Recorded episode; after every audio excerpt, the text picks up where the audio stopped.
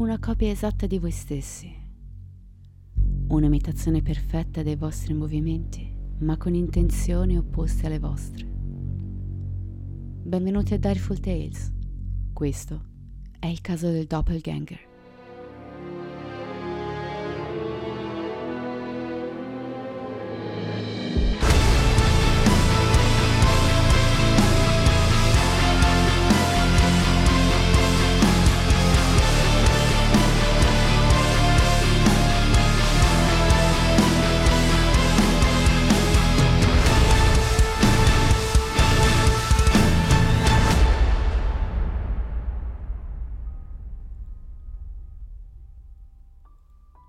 Doppelganger.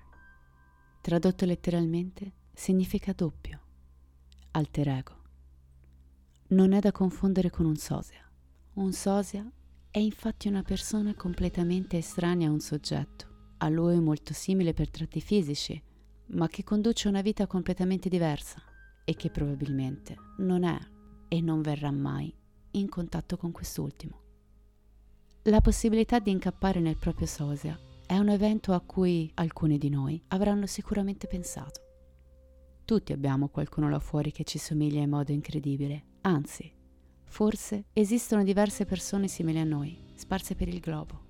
Avere un sosia non è niente di eclatante, alla fine siamo più di 7 miliardi e le variazioni di caratteristiche e tratti somatici sono molteplici, ma esse sono limitate in numero e quindi sono combinazioni che possono ripetersi all'infinito decisamente interessante, ma niente che la scienza non possa spiegare. I doppelgangers sono qualcosa di diverso, non sono altre persone e non sono semplicemente simili a qualcuno per fattezze fisiche, sono esattamente la stessa persona, come un ricalco esatto, una copia su carta carbone. Sono infatti la persona che stanno emulando, o in alcuni casi, il riflesso etereo di qualcuno. Gli indiani d'America raccontano di come incontrare il proprio doppelganger sia un segnale di morte, il male reincarnato arrivato per strappar via l'anima all'uomo. Leggende raccontano che chi ha effettivamente incontrato il suo doppio sia morto improvvisamente subito dopo. Forse il più famoso caso relativo a questi misteriosi incontri è quello di Émilie Saget. Émilie Saget era un'insegnante francese di 32 anni Aveva iniziato la sua carriera a soli 16 anni, offrendosi come pedagogista presso la famiglia altrocata della sua città. Cortese, dai tratti delicati e belli, Emily aveva successivamente insegnato in molte scuole della Francia, ma nel 1845 si trasferì in Lettonia per cominciare a insegnare in un istituto privato per ragazze. La donna si rivelò da subito molto brava con le sue studentesse. Le ragazze apprezzavano il suo modo di fare e la passione con cui insegnava era evidente a tutti ma la direzione scolastica iniziò a preoccuparsi quasi subito per lo strano curriculum presentato da Emily. Pareva, infatti, che la donna si fosse trasferita continuamente, avendo insegnato in 19 scuole diverse in meno di 15 anni. È sempre difficile trovare dei buoni insegnanti che gestiscano con armonia il loro operato con gli studenti, e le referenze di Emily erano comunque ottime, il preside temeva che la ragazza potesse abbandonare la scuola per offerte più vantaggiose, lasciando quindi il posto vacante. Decise quindi di farle continuare il suo operato, nonostante ancora non riuscisse a capire come fosse possibile che un insegnante tanto capace avesse dovuto cambiare scuole in continuazione. La risposta a questo mistero arrivò in modo repentino e scioccante solo alcune settimane dopo l'inizio dell'anno scolastico. Contrariamente a quanto creduto dal preside e dal corpo insegnanti, la giovane professoressa era stata cacciata da tutti i suoi precedenti impieghi. Emily era al centro di alcuni eventi strani e nonostante lei non avesse mai visto ciò di cui gli altri parlavano, tutti intorno a lei avevano notato qualcosa di inquietante. La prima volta successe durante una lezione. Emily stava insegnando a una classe di 15 studentesse. La donna era intenta a scrivere con il gessetto alla lavagna, dando le spalle alla classe, quando improvvisamente un'altra Emily apparve al suo fianco mimando i suoi movimenti. La figura sembrava non avere assolutamente consapevolezza di cosa la circondasse. Gli studenti la descrissero come una copia esatta che semplicemente emulava Emily, come solo uno specchio può fare, solo che in quel caso la figura non era riflessa. Quell'istante fu sconvolgente per coloro che assistettero, ma nessuno volle credere a quelle ragazze scioccate, o almeno nessuno volle credergli all'inizio. La seconda volta accadde durante la pausa di mezzogiorno. Emilie era seduta nella grande sala comune, godendosi il suo meritato pranzo. La stanza era relativamente vuota in quel momento, in quanto le studentesse preferivano mangiare all'aperto nelle giornate di sole. Ma le poche persone presenti giurarono di aver visto apparire improvvisamente una figura alle spalle di Emilie, identica a lei. La figura cominciò a copiare i suoi esatti gesti. L'unica differenza era che Emilie era seduta.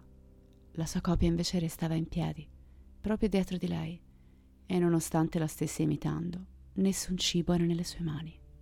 Sage era completamente all'oscuro della presenza del doppelganger alle sue spalle, ma spesso risultava stanca e spossata ogni volta che la copia si materializzava.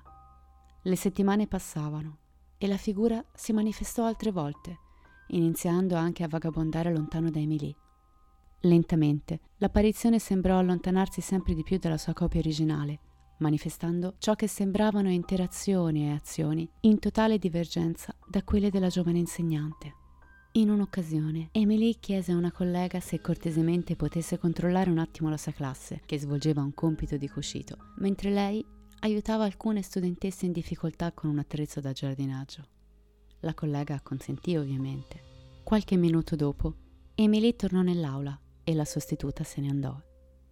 Niente di strano, fino a che alcune studentesse, voltandosi, videro fuori dalla finestra la stessa professoressa ancora intenta a aiutare alcune ragazze in giardino, terrorizzate, si voltarono verso la copia, che nel frattempo restava là, in piedi, a guardarle senza battere ciglio.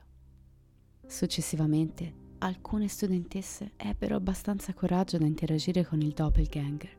Due di loro provarono a toccare la copia, ma quando le loro mani incontrarono il corpo dell'apparizione, si scontrarono con una strana resistenza come se l'aria intorno alla figura si fosse improvvisamente trasformata in uno spesso strato di tessuto. Con il tempo, la misteriosa copia divenne un'apparizione permanente nella scuola, ma purtroppo per Emily il doppelganger non si limitò a confondere le studentesse, ma bensì iniziò a terrorizzarle.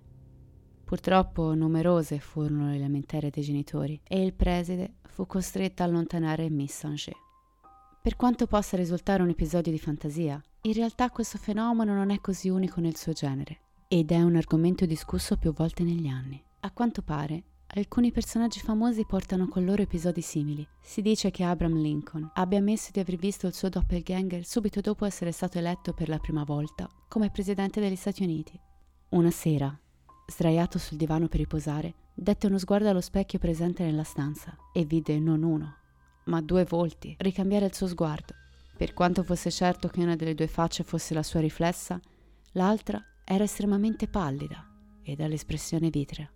Lincoln raccontò l'accaduto alla moglie, che lo percepì come un presagio, temendo la morte del marito in seguito a un'eventuale seconda elezione che lo avrebbe visto vincitore. I libri di storia ci insegnano che Abraham Lincoln fu assassinato poco tempo dopo essere stato rieletto come presidente degli Stati Uniti d'America. Caterina la Grande imperatrice di Russia, fu svegliata all'improvviso una fredda notte del 1796 da alcuni servi spaventati che giurarono di averla vista entrare nella sala del trono. Questo ovviamente la turbò. Non aveva mai lasciato le sue stanze quella sera.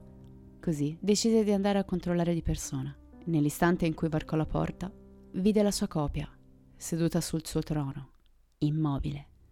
Subito Caterina ordinò alle sue guardie di sparare ma i loro moschetti non ebbero alcun effetto sulla figura, che nel frattempo svanì nel nulla. L'imperatrice, purtroppo, di lì a qualche giorno, morì. Goethe, poeta e drammaturgo tedesco, mentre andava a cavallo un pomeriggio, vide da lontano un uomo, anch'esso a cavallo, galoppare verso di lui. Nel momento in cui si incrociarono, Goethe realizzò che quell'uomo altro non era se non lui stesso, vestito con abiti diversi. Tempo dopo, tornando a cavalcare sullo stesso sentiero, Goethe ricordò quell'incontro e realizzò di indossare gli stessi vestiti della copia e di provenire questa volta dalla medesima direzione in cui aveva visto apparire se stesso molti anni prima. Molti altri sono i casi di doppelganger raccontati nel corso della storia e per la loro natura surreale sono stati bollati come favole nere nate per impressionare i più deboli, raccogliendo un crescente scetticismo. Tuttavia, le teorie sulla natura di questo fenomeno sono molteplici. La più preeminente spiegherebbe il doppelganger come una proiezione astrale dei desideri e pensieri di un individuo, talmente profondi e potenti da riuscire a manifestarsi nel mondo reale. Questo potrebbe spiegare il doppio di Émilie Saget, che copiava le sue azioni e si manifestava in aula. L'esperienza di Goethe, però, sembra suggerire un crossover di realtà e linee temporali. Recentemente, tra l'altro, molte testimonianze di persone comuni hanno raccontato di aver vissuto eventi simili. L'effetto mandala sembra essere un'altra possibile spiegazione, giustificando determinate apparizioni come delle possibili anomalie o, per così dire, microfratture tra mondi paralleli che si toccano per pochi istanti. Alcuni testimoni dicono di essere riusciti a parlare con i loro doppelganger, mentre altri dicono di non aver ricevuto risposta, come se le copie non avessero consapevolezza alcuna della realtà intorno a loro.